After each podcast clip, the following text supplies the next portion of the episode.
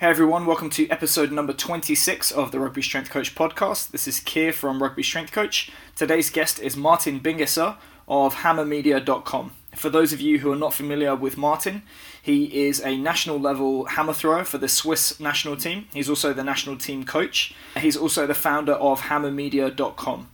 That is uh, the internet's leading website on the strength and conditioning and coaching of the throws in track and field. Uh, but even if you're not a track and field guy or a track and field strength and conditioning coach, I think you should check it out. The concepts that Martin talks about in his website, his experiences of working under Anatoly Bondarchuk, who we'll talk about in this podcast, also the information that he shares through his podcasts and interviews and articles with other coaches like Dan Pfaff, Vern Gambetta. There's a ton of information out there that strength coaches and coaches from any sport will be able to benefit from. So I recommend you you check out that website. Now, for those of you who would like to learn from Martin in person, he's asked me to let you know about a couple of dates that are coming up. On May the 14th, he's going to be in Limerick, Ireland with John Kiely, and he's going to be hosting a seminar on periodization and performance factors. Uh, and also on June the 11th, he's going to be in Hartpury in West England, focusing more on the developing athlete and long term planning. You can get details on how to register for both of these seminars at hmmrmedia.com slash classroom. HMMR Media is spelled H-M-M-R media.com. And uh, also, you can check Martin out on Twitter, uh, Facebook, Instagram if you search for HMMR Media or Bingisser. Now, remember, if you like this content and you would like to get really into depth with the concepts discussed in this podcast and other episodes of the Rugby Strength Coach podcast, you can check out the webinar presentations that we host inside the Rugby Strength Coach community.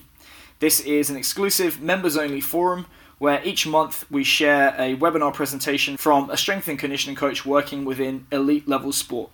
Not only that, but you get access to the discussion forum where over 200 members discuss all things to do with strength and conditioning. They share ideas, they share resources, and also if you are a developing strength and conditioning coach, you'll be able to ask myself and other members for career advice uh, and tips on climbing the career ladder. If that sounds good to you, you can check it out at rugbystrengthcoach.com slash members. If you would like to try the website for just 24 hours, you can use the code word trial at the checkout. If you like it, keep it. If you don't, send it right back.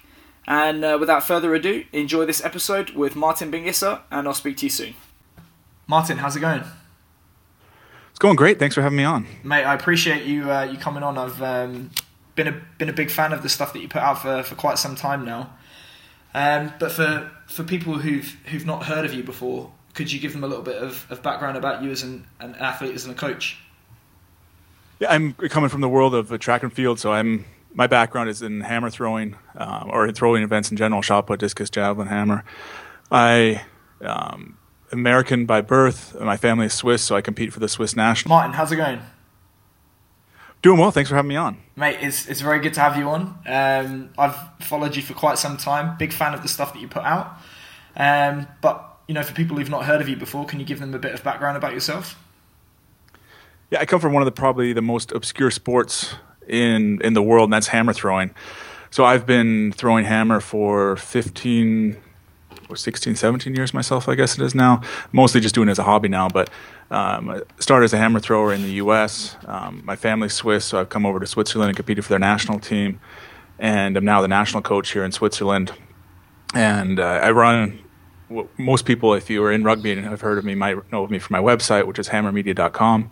Spelled a little bit differently, so HMMR Media, where I put up a lot of information about training. And uh, the site really got popular and got its start because I worked a long time with Anatoly Bondarchuk, who was my coach for, for nine, ten years, and, and, started the site just to kind of write about what I was learning from him, how we were implementing in training, and just trying to bring these ideas a little bit more to the West. And the site's grown from there, and we've got a ton of different coaches contributing now, and trying to create a community of just exchanging ideas. But it, yeah, it all started in the hammer throw, and um, that, that was my first love, and that's still still where I spend most of my time is in that world. Uh, is it right? You're a lawyer as well. I am. Hammer throwing coach is not really a profession. Yeah. At least here in Switzerland, you can't you can't make a living at it very much. So, I, I work um, you know 30 35 hours a week as a lawyer uh, here in Zurich for a bank, and then the rest of my time, uh, you know, what I can make in that time allows me to have my hobbies on the side. So I train a little bit. I coach, I run the the website, and it gives me the flexibility to pursue all those. Whereas, um, yeah, I don't have to choose between the two, which is good. Mm. And you still actively competing now as a thrower? Um, y- yes and no. So my I, I competed through the European Championships in 2014 at a higher level, and I was 21st there. And so I was a good thrower, but I, am never I was never at the Olympic level or the real highest level. Um, and, and after that, I've switched my focus more towards coaching. I, am still out of the track every day coaching, so I, I, get in some workouts on my own.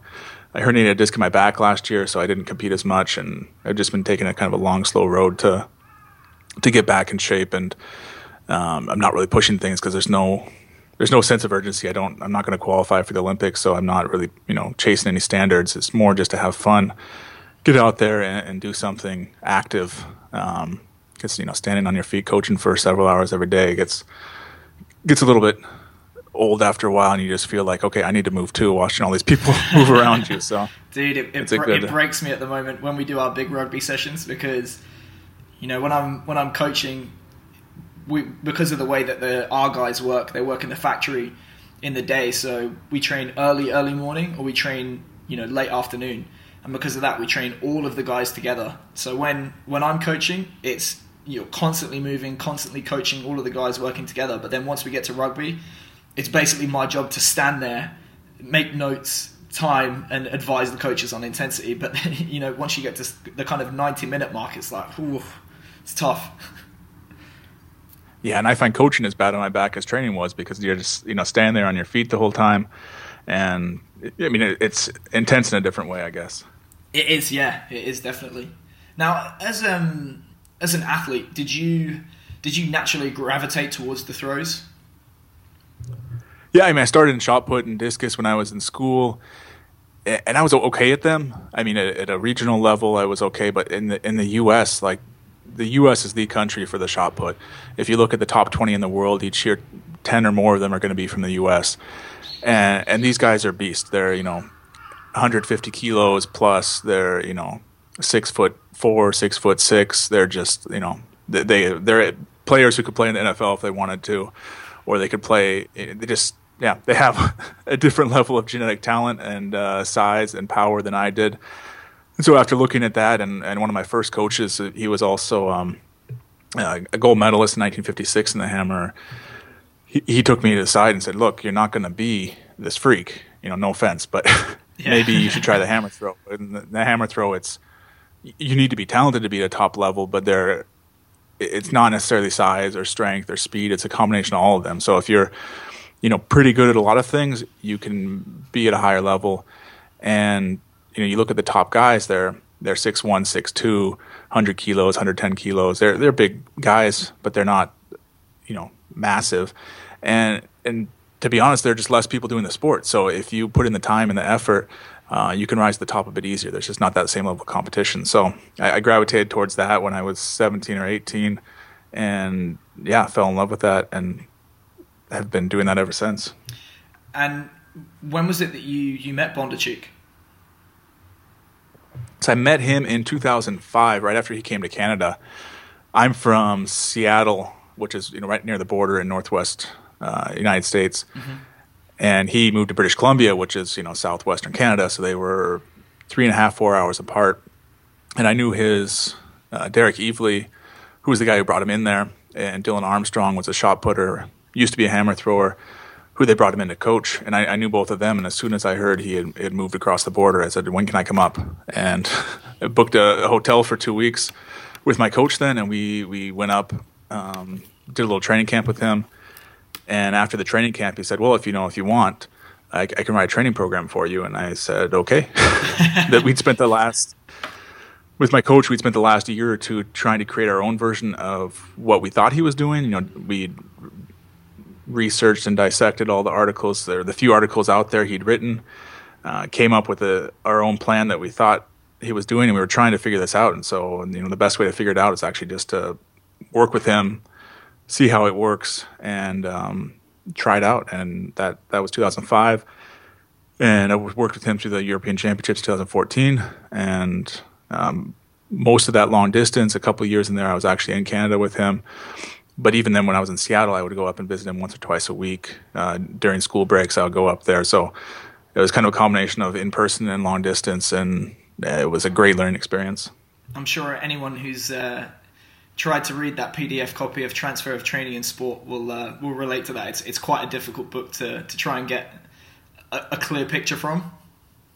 Yeah, and it's a better translation than some of the other stuff. So he, he's he's has a quite a few. I mean, there there's no shortage of writing now. Like in 2005, he hadn't published any of his stuff in English yet, and you had a couple of articles that Yessis had translated in the 80s. Um, but you didn't really get the context of it. You know, there are two or three pages, and then you're, it leaves more questions than it answers. And you know now, yeah, now he's got a lot more stuff in English, but it's it's still it's a difficult read sometimes, especially without that context. For me now, like I can read those and get so much out of them because I know a little bit of the background knowledge. But um, you know, I always talk to people who read it for the first time, and it's a bit difficult because you don't know always what point of view he's coming from, mm. and and some of the background, and then where do you start? So it's it's difficult to approach. That was you know similar similar vein with uh, Verkhoshansky. That was definitely how how I was with that material. You know, I'd I'd picked up special strength training manual for coaches, um, the the PDF, and then the, the print edition. And it wasn't until I got to meet her through Jay Mayo and spend you know a couple of days in a room with her, with her explaining and putting everything into context. And it was literally like sitting there and having an an aha moment and being like, oh, this is how everything fits together. And it, it wasn't until I'd done that that I think I really got the full benefit out of out of a book like that.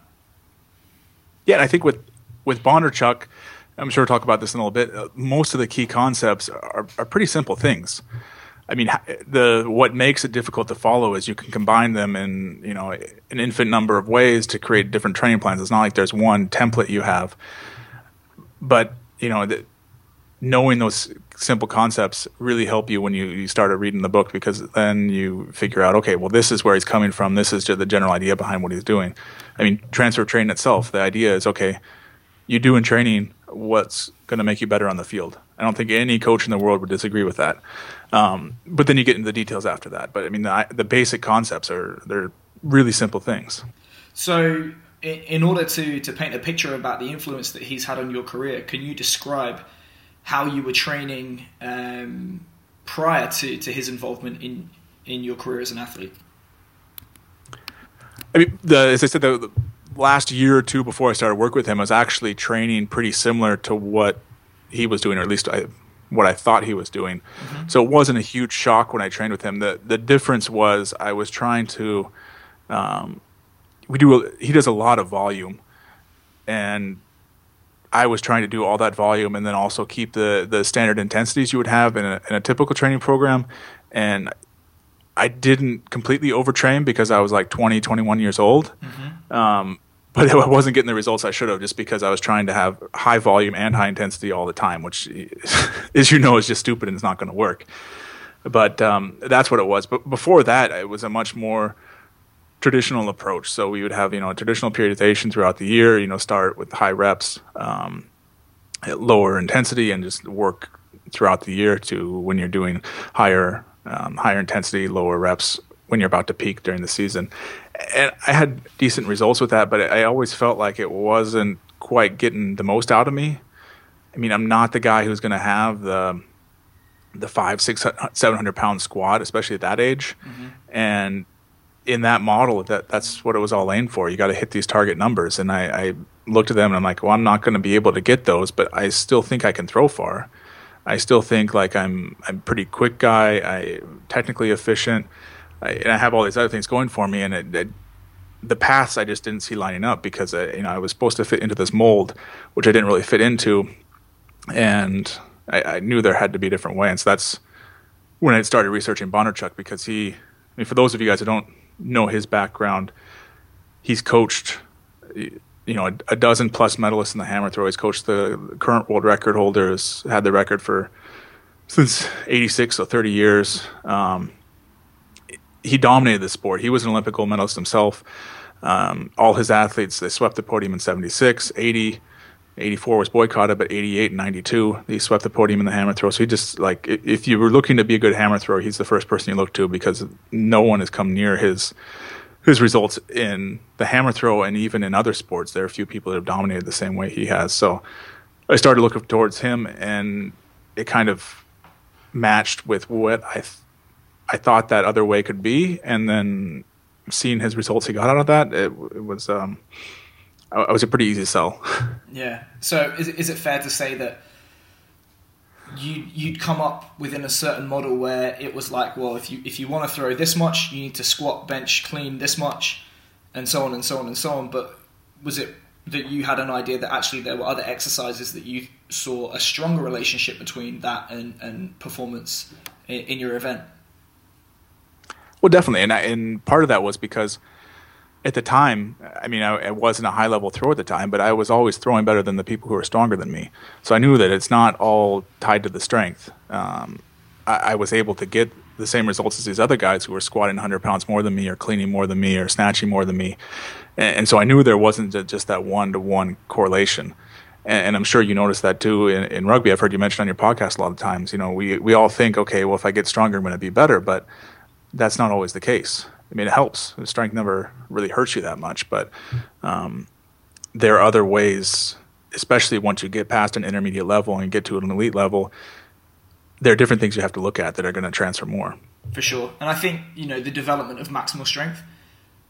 People kind of say, "Well, how strong is too strong?" And I think too strong is when you you have to dedicate that much training time and effort towards the development of more strength that it comes at the expense of other qualities that underpin your performance in your event. Yeah, it's all uh, you know. Talking about return on investment, you you only have so much time as an athlete. You only have so much energy, and how are you going to use that energy to the most benefit? And you know, when you get when you're already very strong in the first place, you know it's going to take a lot more energy just to get that extra five or ten pounds in your in your lifts. So that's one thing is it's going to just take so much effort to get that marginal gain. But on the other hand, you have to look and see, okay, well, what else could I be doing with that time?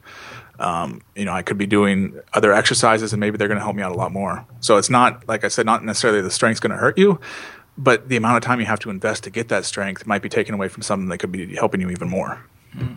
So, you know, from, from my outsider's perspective, and obviously, please correct me if I'm if I'm wrong, but my understanding is that you know with with events, for example, like the throws, there are physical qualities that underpin performance, and then there are there are technical qualities as well that apply the force that you have from those physical qualities. And within the the kind of Verkhoshansky model, they both get developed kind of at the same time. But is it right that with Bondarchuk you have separate phases within the preparation where one may dedicate more training time and effort towards general qualities and physical abilities, and then try to put them into the context of the sport with more specific training means down the line? It's it's hard to say like with Bondarchuk's approach it would be this or that. And mm-hmm. I feel like I mean this is also my lawyer background coming in. The answer a lot of times is it's de- it depends. Like uh, it depends on the athlete it depends on the sport and so on. I, I could say what we do in the hammer throw is much more of you know like what Charlie Francis would call a vertical integration approach. Yeah. There's not we're doing things from A to Z throughout the year. So we're doing specific work, general work, and um, everything in between. At the start of the season, in the preseason, in the competitive season, during your, you know, when you're leading up to your big meets, everything like that, there might be slight, um, you know, slight focus here on, on speed or strength, but what we're doing throughout the year, there isn't a huge change in emphasis. It's not like in a traditional approach where you're doing almost only general stuff in the preseason and almost only specific stuff in, in the regular season. Mm. Yeah, he might use a different approach for a different sport, but that's what we're, we're doing in the throws, and that's where it diverges a lot from the traditional approach. And um, you know, because we're going out there and in the pre in the in the off season, we're spending the majority of our time doing technical work and throwing, um, which is you know 30, 40 years ago that people would not even pick up an implement until a couple months into the season. So it's a, it's a huge it's a huge change from the traditional approach. And, when Bondarchuk first started coaching, it was just a, you know revolutionary. It was completely different than what was going on with other athletes. Well, I think there's a you know a couple of things about that is that if if you are developing physical qualities and you suddenly, for example, have a big jump in strength or power or speed or, or whatever, sometimes that can alter technique and you don't want to be finding out two or three months later that you need to change you need to fundamentally change your technique. So i guess the advantage of training in that manner is that you're updating your technique as you're updating physical qualities that will affect that. And um, you know obviously i think it was kind of stolen from charlie francis he's like if you if you want to get really really fast you need to sprint and sprint and sprint and sprint and when you start to divide the season up into those little those chunks like that you don't necessarily expose yourself to the volumes of of specific work that you need to get to the, the high level. Exactly. I mean, the, we're trying to be throwers, and so you, if you want to get fast, you need to sprint. If you want to throw, you need to throw. Um, that's the best thing, and and it's interesting. You know, Frans Bosch's book comes out, and I, um, I see so many corollaries between his approach and Bondarchuk's because you, you talk. Uh, most coaches will take the approach. Okay, we need to strengthen the muscles and then we need to figure out how to get it from the muscles to the implement or on the field or, or that you can't really separate things that easily you know in your mind you can always put things into categories but when it comes down to it everything's bound together um, you know strength you need in the throw is not just from the muscles it's from the coordination of the muscles it's from the, the reactivity of your body you know all these different things that come in into play so if you just train things separately and think later, oh, it's going to be so easy, I'll just you know, um, you know, tape them all together and it's going to connect perfectly. It's not that easy, mm-hmm. especially in a very technical sport like um, like hammer throwing. You have to really build them up together.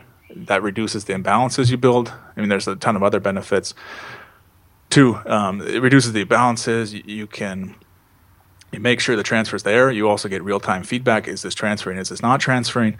And, and, you can go on and on. But that's that's the idea behind it. Is you know, the basic is if you want to throw you and you want to throw far, you have to throw in training. That's yeah. and if you want to be if you want to be a good rugby player, you better get on the field a lot. If yeah. you spend you know seventy five percent of your time in the weight room and twenty five percent of your time in the field, that's probably not the best approach. For and that's how it is often in, in throwing. People throwers love the weight room and a lot of people just spend most of their time in training in the weight room. So it's a, a different type of culture we have to overcome. Mm. And with um, with with Bondarchuk, is there any kind of stuff that you disagree with him on? Obviously, it's it's going to be quite a bold move to, to disagree with a guy that's produced that many medalists. But obviously, you, have coaches that don't agree on everything. Is there anything that you differ with your coach slightly upon? It's a a bit hard because his approach is so flexible. Um, I I might look at a, a, single athlete and say this athlete needs more of this, and he might say they need more of that. But there's not just a Bondarchuk program where you say everyone should do this, and so it's hard to say I, I disagree with him on a lot of key concepts because his concepts are so flexible to the situation. Um, what I do, I'm not sure I disagree with him on, but what I, I you know, I always am speaking about Bondarchuk, but what people don't always realize is, you know, I there are many ways you can become a good athlete. This is not the only way. And Bondarchuk is probably more invested in his own way just because he knows it so well and he's done it for so long. Um, for me, like you know, if I look at all these the coaches like um, like Bondarchuk, but he, in, in all these other sports, like we talked about Bosch's approach, Dan Pfaff, I know pretty well, Vern Gambetta. Like you know, you, you look at all these approaches and they've all produced elite athletes and they all have success. And so if I were to say, okay, Bondarchuk's way is the only way, that'd be stupid. There are many ways to produce good athletes. Um, and especially with, you know, with youth athletes, what I do with my youth athletes is not always Bondarchuk stuff because you can, you can give a 15 year old athlete almost any program and they're going to get better as long as you, you aren't stupid about it. Mm. And with team sports too, I think with Bondarchuk's approach, I think there's a lot of team sports can learn from it, but it can be difficult to implement in many situations because a, a lot of his approach is about controlling the overall stress the athlete is put under. And in a team sport environment, you don't have control over that. You have your head coach that might just do something random each every day in training. And if you're trying to plan and program based on a pretty consistent approach from the strength conditioning side and from the tactical side, it can be difficult. So I think there are some lessons these other coaches can learn and other sports can learn. Um, but is it the best? You, have to look at your sport and see what's what's going to work the best. Well, you, you've kind of alluded to the question that I was going to ask you next, which is obviously within that that system of transfer of training in sports, a lot of how much one exercise transfers to another, uh, how appropriate an exercise is at a certain time within the athlete's career depends on training age. And how, how are you as a coach deciding when to use what kind of exercise with a certain type of athlete? Is, is there rules of thumb that you use? Are you paying attention to data or are you just are you going by feel within the training process? It, you start with some rules of thumb. So you kind of start with these generalizations, and a lot of it comes from Bondarchuk's book on transfer training, at least for track and field. He's done a lot of analytical footwork that gives you to a, an educated guess you can start with. So when he was the Soviet national coach, he sent out surveys to you know Soviet athletes in track and field, every event basically, to try and figure out okay what's transferring what's not? What are your test results in this exercise that exercise? You know what are your competition results? Are they going up or down? And at the end you know if you look at transfer training half the book is just numbers. And it's you know running these numbers and seeing hey if your um, bench press has almost no correlation to hammer throwing distance. In men's discus it has a better correlation. Um, you know and and looking at it seeing okay what exercises might transfer you know, for beginners and for intermediate and for elite athletes and these different things. So that's always a good starting point. Um, but in the end, the training is uh, it's an ongoing experiment. You, you, can have a good starting point. You use that with your athlete, but then you're con- constantly testing and getting feedback so you can see does it work or doesn't it. Maybe with some athletes, a discus thrower, you know, they you keep working on their bench press and they're not getting better. So okay, for most athletes that might work, but that doesn't mean it's working for your athlete. You have to play around. Maybe incline bench would be better. Maybe some more specific exercises help. Maybe they needed to be doing jerks, um, push press, or, or whatever. But you have to consistently get feedback and see what you're doing is working, uh, whether it's working, and if it's not, change it up. And do you try and provide yourself with opportunities throughout the training process to maybe experiment with with other exercises or develop certain special strength drills for your athletes to to expose yourself to those opportunities that you might find out what works for them. Yeah, I think that's that's a key. You have to be trying new things. I think the you know with the internet everyone's looking for okay, what's the best exercise that I can do for this or what's the best best exercise I can do for that. That's kind of a false search. You can find good exercises, but as soon as you um, first off, as soon as you find something good, you use it too much, it's not going to be very good anymore because your your body's going to accommodate it, and you're no longer going to get that adaptation from it. That's one thing, and the other thing is you need variety. Um, you can't just do the same thing over and over. Again, your body's going to accommodate to it. You need to you need to do things that maybe are not the best just because they're different, and that's where experimentation comes into play. If you're going to have to change things for the sake of change, try something random, try something that might be a hunch, um, try something different just for the sake of it being different and get the feedback, see if it helps, and you learn something from it. You're always learning and you're always improving the process then because you can get feedback about whether something's working or not, and that'll make your future training better if you're paying attention. For sure. Now, with the the special strength training stuff, is there a way that you would progress that either within the athlete career or within the, the season's preparation. So, for example, uh, I've had some limited interaction with, with Dr. Yessis, and you know what he puts under the umbrella term of special strength training is actually a lot of single joint stuff. It maybe doesn't have a huge degree of similarity to the competition event in terms of speed and stuff like that, but maybe that gets integrated into a more multi-joint, higher speed movement down the line? Do you have a, a kind of progression in mind when you use those those drills with your athletes? The the main progression I have is just the overall training load. So when an athlete's younger, they're going to have more general stuff, and when they're older, they're going to have more specific stuff. And the reason for that is, as I said earlier, when you're a younger athlete, you can do almost anything and improve from it. So you got to take advantage of that. If you already start with the specific stuff when an athlete is 15 or 16, um, the body's going to get used to it, and then where are you going to go from there? So don't use it up too early in an athlete's career um, because you need it for the lead athletes. For the lead athletes, that's basically the best tool you have is the specific work. And if you get to that lead level and you've already kind of tapped those resources, then there's not very much any more places to go from there. Um, you know, I, I do I guess, have a s- smaller progression from you know more simple to more complex um, specific strength exercises as an athlete goes. So I'll incorporate larger elements of the technique into the exercise, but that's also because when the athlete's younger, they don't have that same technical foundation. So if you try and make it too complex, um, they might not be able to sustain proper technique during the whole movement. But I mean, Bondarchuk's definition of special strength and specific strength, it's combining elements of the throw or of the movement you're trying to aim for. So there really aren't many single joint exercises. He's always trying to incorporate the multi joints and you know recreate part of the movement so you can strengthen that coordination and strengthen those pathways. So it's not a, an extreme change throughout an athlete's career. It might be getting a little bit more complex.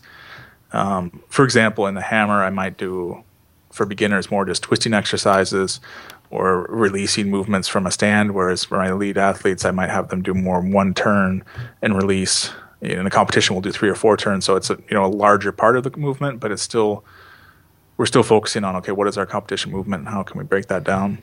Yeah, and and is it right that once you get towards the the very kind of tip of that pyramid and you're you're starting to implement variations of the competition exercise, you're you're basically looking for just small variations where either it's parts of the competition movement or the whole competition movement either sped up or, or slowed down slightly with uh, assistance or resistance.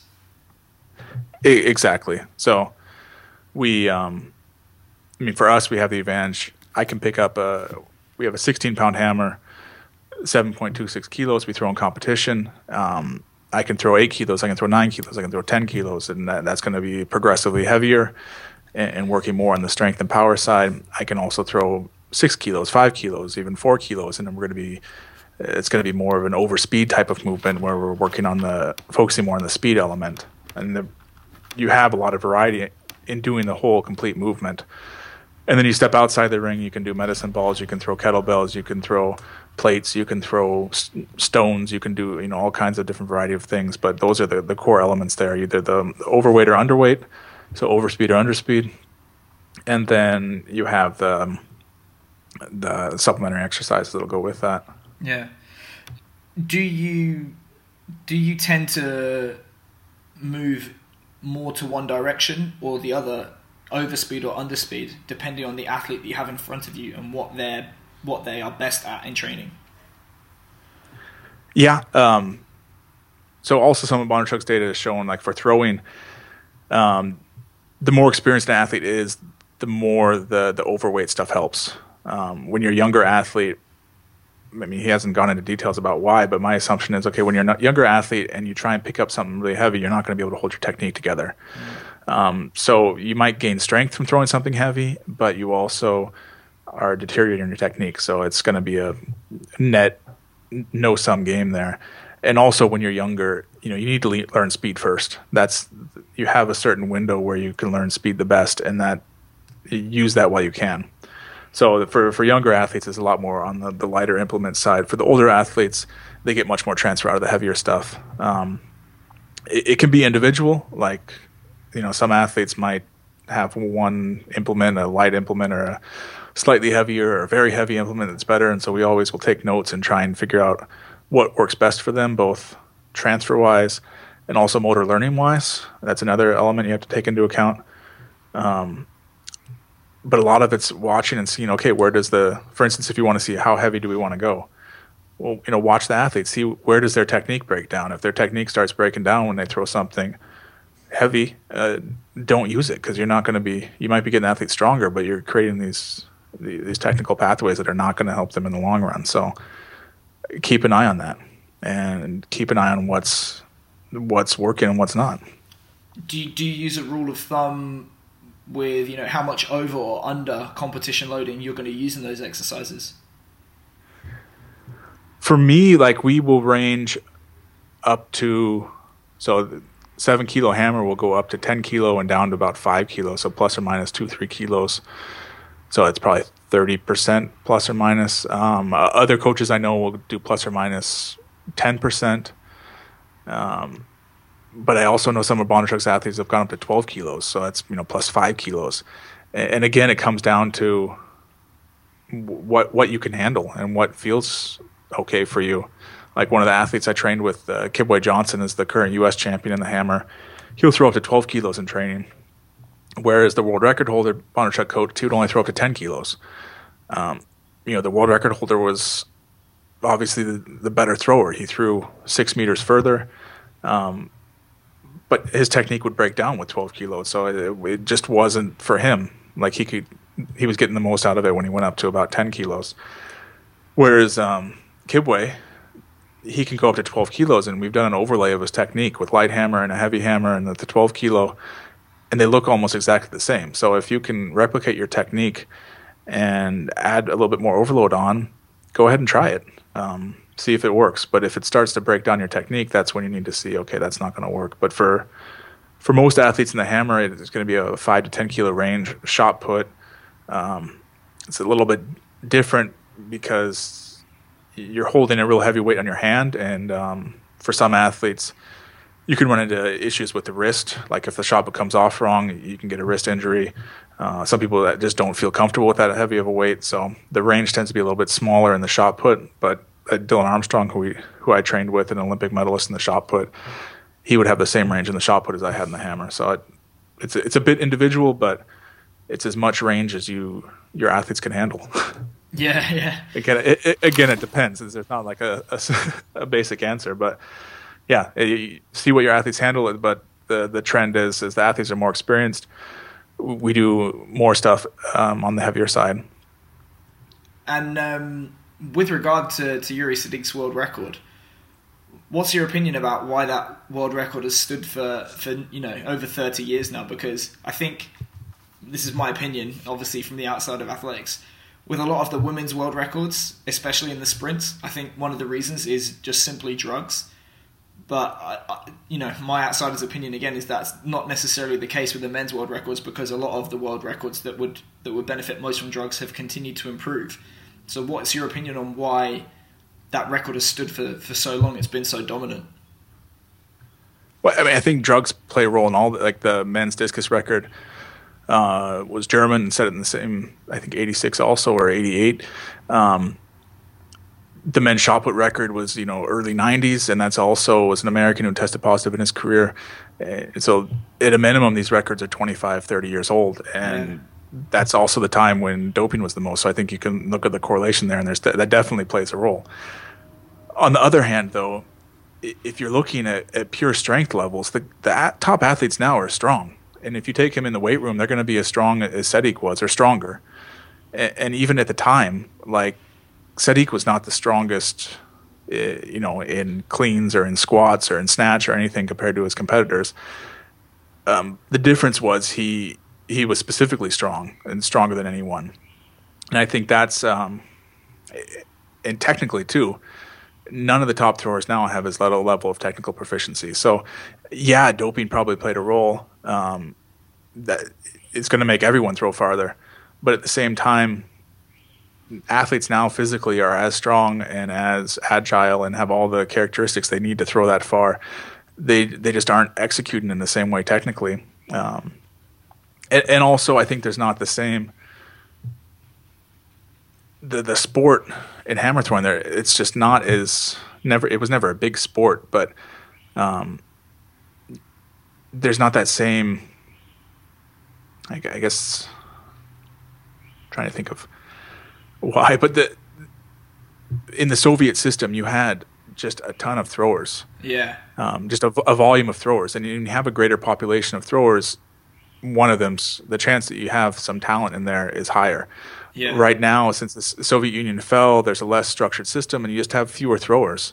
Um, we have some other countries coming up, so it's becoming a more international sport. But I would, I think, I, I don't have data to back this up.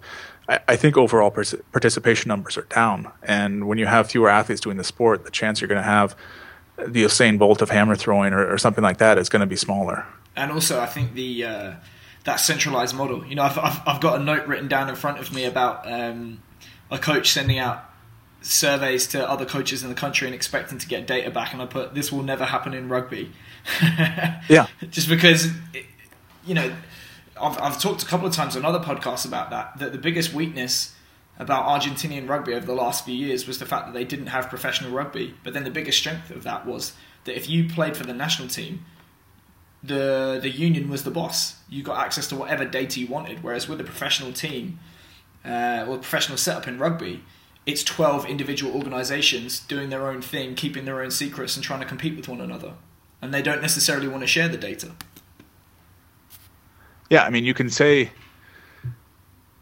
So you, you I mean, you're in Japan now. You can look at their success in the last World Cup. It, you know, it's professionalism has helped a lot of countries because it gives a lot of resources to athletes. But last year, leading into the World Cup, one of the nice advantages they had is that um, everything was centralized, or not everything, but they, they, they could do a camp for almost six months leading in, and the the coaches then, the strength coach, the the head coach, they had they could tell the athletes what to do, and they did it. They didn't have to worry about what the home coach wanted, what the club coach wanted, uh, how it fits in with your league games, all this kind of stuff. It's you know they had a system and they could implement it. They didn't have the most talented athletes uh, in the World Cup, but they had a system they could implement. And there's a value in that, and I think that. Um, we don't have that anymore. And there, there's no real country that has that system in place. Um, you know, there are downsides to that system too. So it's not perfect. Um, if you don't kind of fit into the system too, you also it, it kicks people out. Um, and then there's also the doping side that goes along with that. And I think it's you know great that the system is gone for that reason because it, um, yeah, that was one of the big reasons behind all the doping. And even now, the legacy of that is that you know. When you have a system like that, it gives people the mindset you have to do it this way to succeed. And one of that ways was doping. And you know, 30 years later, you hear all the headlines from Russia and not just in athletics, but all the uh, all the other sports. You can see the mindset there among many of the athletes and many of the coaches, especially the coaches, is to beat international level, you have to dope, and that's what we need to change in the sport. Yeah, man, it's it's uh, there's uh, there's some stuff blowing up in the UK right now. It's it's interesting to, to see how how much of a dent they're they're making towards that goal. Especially, there I think funding's just recently been reduced for UK anti-doping as well. So uh, I'm I'm going to be uh, watching to see what happens with that one. Yeah, it's. I mean, it's it's definitely changed the the doping in sport, and it's definitely gone down. But that doesn't mean that it stopped. I mean, people are doing it in different ways, or they're doing it in lower doses, or they're you know they're finding ways around the rules. It's not as blatant as it was in the 70s and 80s, but uh, it's still there because as long as you have people that think that you need to do that, and that's the that's the way to get these marks you need, it's gonna it's gonna still be in the sport. Yeah. Now you mentioned um, Frans Bosch earlier. Um, I'm I'm slowly working my way through his book. it's it, it, arrived on my desk at a time when I was quite busy. Um, but what what are your thoughts about this kind of idea of, of coordination based strength training and how how it can be applied to, to what we do as coaches? I, th- I think it's great. I think um, some of these ideas have been lingering for the last 10, 20 plus years, and he's one of the first that's really put a good framework around it. I mean, do I agree with everything he has in there? Not entirely, but he he has a lot of corollaries with Bondarchuk, and he puts it into a nice general framework about why you need to do it this way or what the benefits are of doing it certain ways. Um, you know, his his whole approach is okay. Like I was saying earlier, it's not just the muscles for instance, in running, it's not just a matter of okay how strong your quad is as to how fast you'll run. There are you know efficiency of movement is a, a thing, and that's also going to be playing into the um, so the biomechanics of the movement, the ground reaction forces, all of these different things come into play. The elasticity of you know joints and tendons and all of these. I'm not a running expert, but you know there the complexity of movement is not just how the muscle moves equals performance, and that that concept he he puts into a whole philosophy in the book and a whole training approach. And a lot of it going back to Bondarchuk you know we the way we classify our exercises is from general to specific. And as we get more specific we incorporate more of the movement. So we're working on more of the coordination side. We're in a closed movement system so we're doing one movement over and over and it's less complex in that regard to rugby where you have a whole stockpile of movements you have to train and are ex- executed in a random order at random angles throughout the whole competition. So it's a much more complex sport, much more open movement structure you're training for. And I think even there, it, it, plays an even bigger role because you don't know what's coming next. So how do you prepare the body for that? Yeah. But it, it I, I like, yeah, I like the, the the approach. I mean, it's it's got a lot in common, and you're looking at the specific side, and you're looking at, and it puts a what he does a real good job of is looking at the research and explaining, okay, well, why does this way work, or why do we need to do it this way? Yeah, I mean, the, the, the biggest note that I've written down that stood out for me, you've, you've kind of said it already, is I put it's not just the quantity of force, it's also the timing and the coordination of force. And a traditional barbell based strength and conditioning program where you only work in the gym is not going to give you those other two factors, and they can be just as important, if not more important, than, than the quantity of force.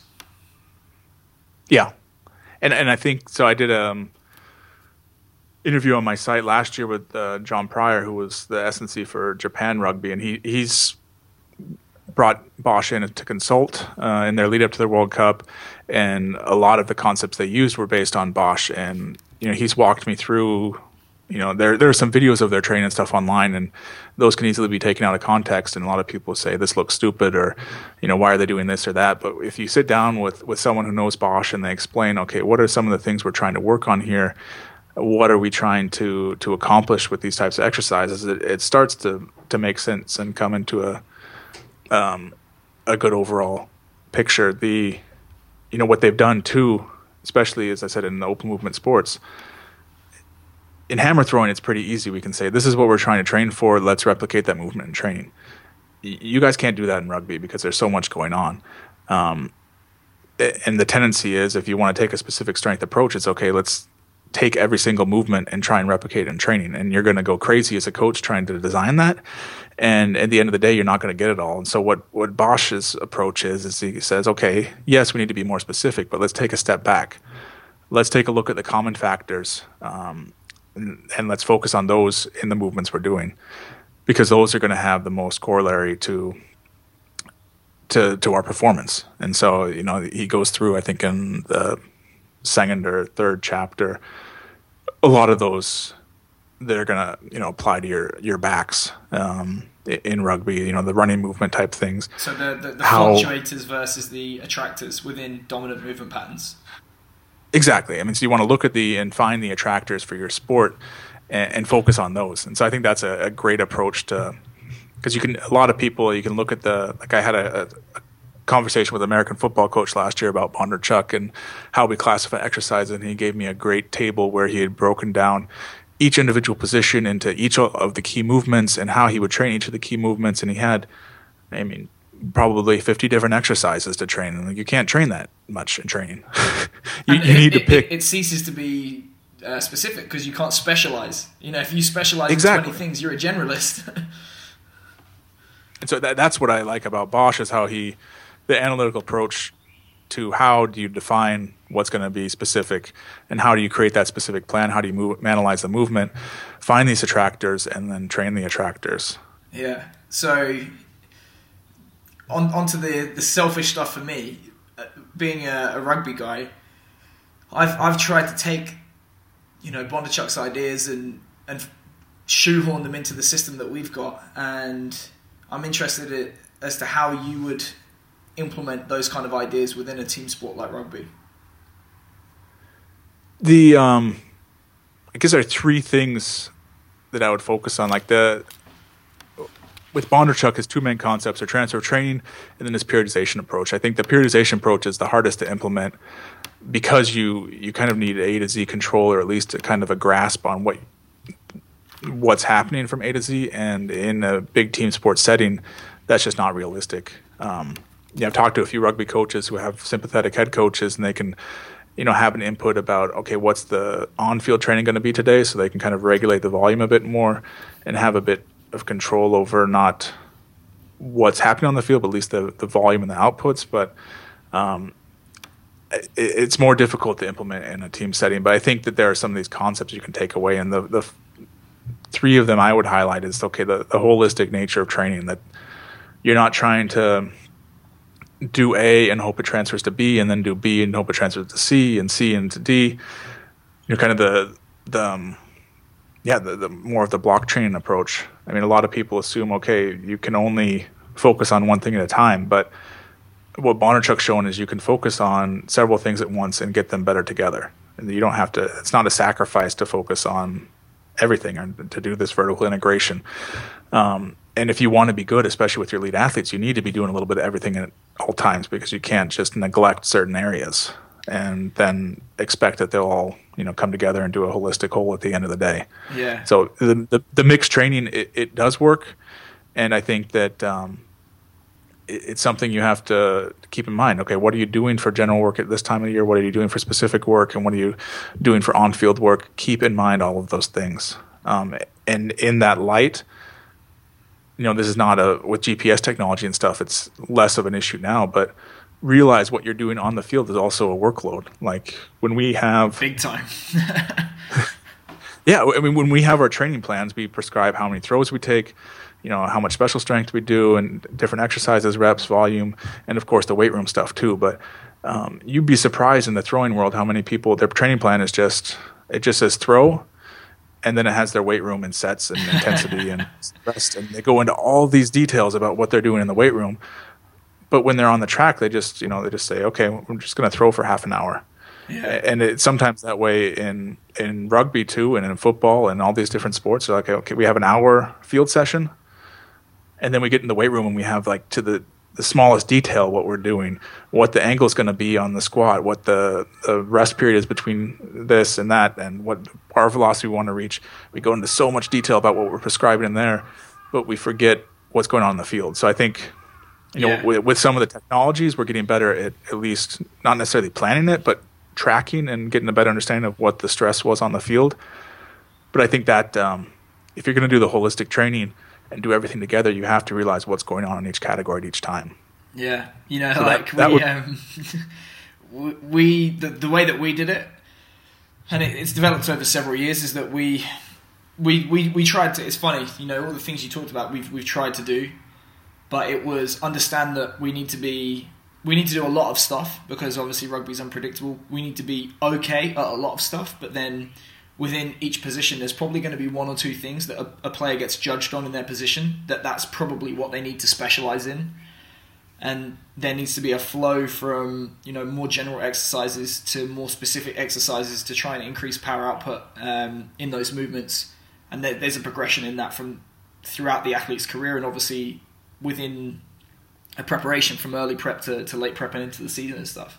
But like you said, you know, you have to train everything because you don't have that control over the, the yearly schedule with the rugby team. And the chances are that you are going to have to play games in the middle of preseason. And mm-hmm. I don't think you really get afforded the opportunity to say, well, do you know what? It doesn't matter if we if we get weak as fuck or you know the guys get inflexible. We do no speed because you're going to have to play games. Like our guys in Japan right now, it, yes, it is a, a 21 week uh, preseason, but we're playing games every single week from week four. So you know yeah. we, are going to have to do some speed uh, in in the first block. We're going to modify it a little bit, but we're going to we're going to try and keep that stuff in there.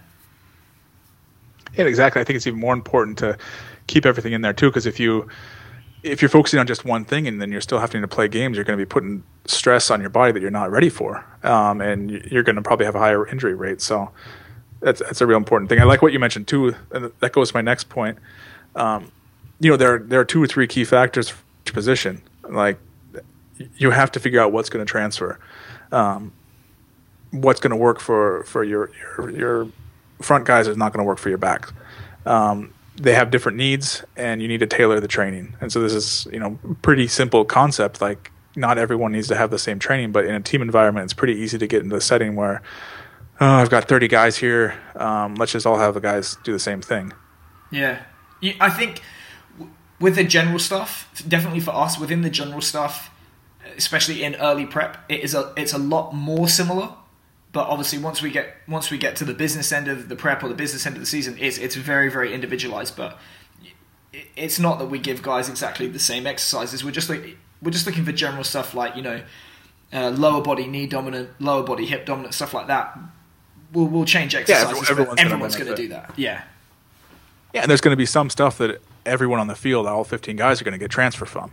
So th- it's not a problem to give it if something's going to transfer, give it to everyone. But look at each athlete and look at each position and figure out, okay, what is the transfer, and just always keep the transfer in as your focus. You want to make sure what you're doing is going to transfer, and that's um, yeah, that's and also don't work off the assumption that what transferred before is going to keep transferring. Uh, just because something worked in the past doesn't mean it's going to work in the future. You know, getting stronger may have gotten you from a you know a regional level team to a national level team, but um, maybe something different is what you need to get from a national international level. So uh, always ask: Is this working? Is this transferring? Um, and I guess that goes to the, the last point I was going to make. The the big thing you can learn from Bondarchuk is you have to get that feedback. You like every day when we're out in training, we'll measure how far we're throwing. That's our key source of feedback. It's not sexy. It's not high tech. We pull out a tape measure and we measure how far we threw. But then we have a data point for every day in the year. And we can look back and see, okay, this phase worked a little bit better. This phase didn't work. Um, and you can learn from that. You can learn what's transferring and what's not. Yeah. And even more more complex from that. So like, I, there's not enough time to go into all the details about his periodization, but we will basically do kind of the same thing and repeat it. So we'll have a, workout and we'll do that over and over, or we'll have two workouts and we'll alternate them.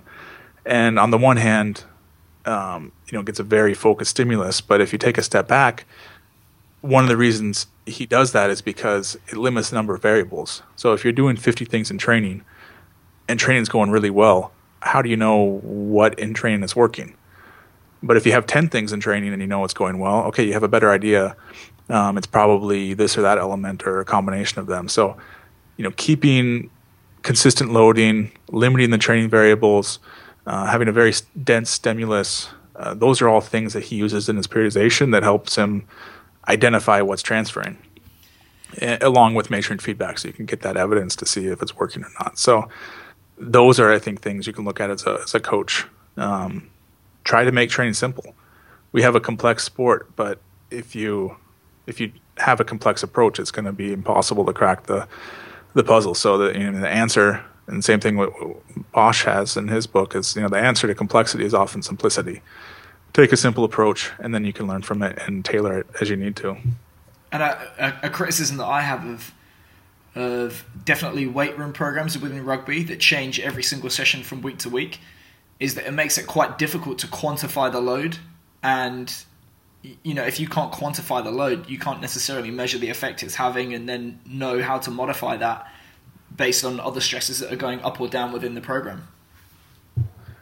Exactly. I mean if you're changing everything all the time how do you know what's working or not? And then then it starts to get into more of a crossfit type approach and we, we could have a conversation about that too but um, yeah i mean you need to you need to have some stability in the program, and maybe it doesn't work, but you learn from that. Um, you, you, learn perhaps more from the things that don't work than the things that work, and that's that's important to making your training better. Yeah, and you know, go, referring back to the guy that I had on the, the podcast for the last episode, Al Smith, he said the point about innovation is is that it's supposed to not work most of the time, and that, that's why innovation's so good because when it does work, it really works. Yeah, now, yeah, um, and even sorry, go ahead. Even when Bondarchuk, even when Bondarchuk finds something and it works, he, doesn't keep using it all the time. He keeps you know experimenting. It's always a constant experiment with training, and that's I think a good way to view of training. It's it's an experiment. We had um for my own podcast, we just had our our topic last week was on testing, and I there was a good conversation I had with a guy here in Zurich a couple weeks ago, and he asked, okay, why do we test? Um, you know, most people would say, okay, we test for performance, and he said, no, we don't test for performance. The games are the performance test. The the competitions, the meets, those are the performance tests. We don't test to know what our performance is. We test to know if what we're doing is effective. I think that's a good thing to think about when you're when you're trying to get this feedback and you're trying to get the tests and you're doing your sprint tests and your your squat tests and your lifting tests I could care less about what number comes up. What I what I care more about is okay, is it showing that what we're doing is working or not? And then if it's working, great. If it's not working, then let's change something. Yeah, and also, is it giving you information that you're going to use to modify the training process? Because Exactly. That that's one of the things that annoys me most about rugby testing is that the, the testing gets done, everyone self everyone pats themselves on the back, but then none of that information is used in an effective manner, and you just lost yeah, a training you have, day. you have to have a plan. yeah, or more than one training day because it's you know you lost one training day for the the test, but then often those tests are so intense it's going to take a couple days to recover from. Um, yeah, I mean, so it there's you need to have a plan with what you're going to do with the test and the results. Yeah. Now, um, who are you learning from at the moment, and and using to develop yourself as a coach? So, yeah, anyone I can talk to. the um, yeah, one of the guys I'm learning a lot from now is uh, John Kiely. So I'm actually going to go up to Ireland here in a couple weeks to do a seminar with him. Um, and, it, and as much of the reason for the seminar is to, to learn from him as it is to, to present myself. Uh, he's just a very analytic approach, um, but also very practical at the same time. So he crosses that bridge between the academics and the practice really well. I mean, he's worked with um, Irish rugby more recently, so he's got a, a, good foot in rugby, but his background is also in athletics. He was the head of strength conditioning for UK Athletics for a while.